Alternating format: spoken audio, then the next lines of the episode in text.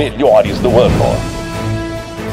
Quero agradecer aqui ao Diário do Sertão, a Maloc, pela organização do evento dos melhores de ano de 2022, que foi prestigiado agora em 2023, e ter recebido esse título aqui da organização deles. Eu fico muito feliz, muito agradecido por mais essa, essa, esse evento que teve aqui em Cajazeiras e por mais essa titularidade que me deixa muito envaidecido. Muito obrigado a todos. Realização Diário do Sertão, Agência Plus e EMA Vídeo.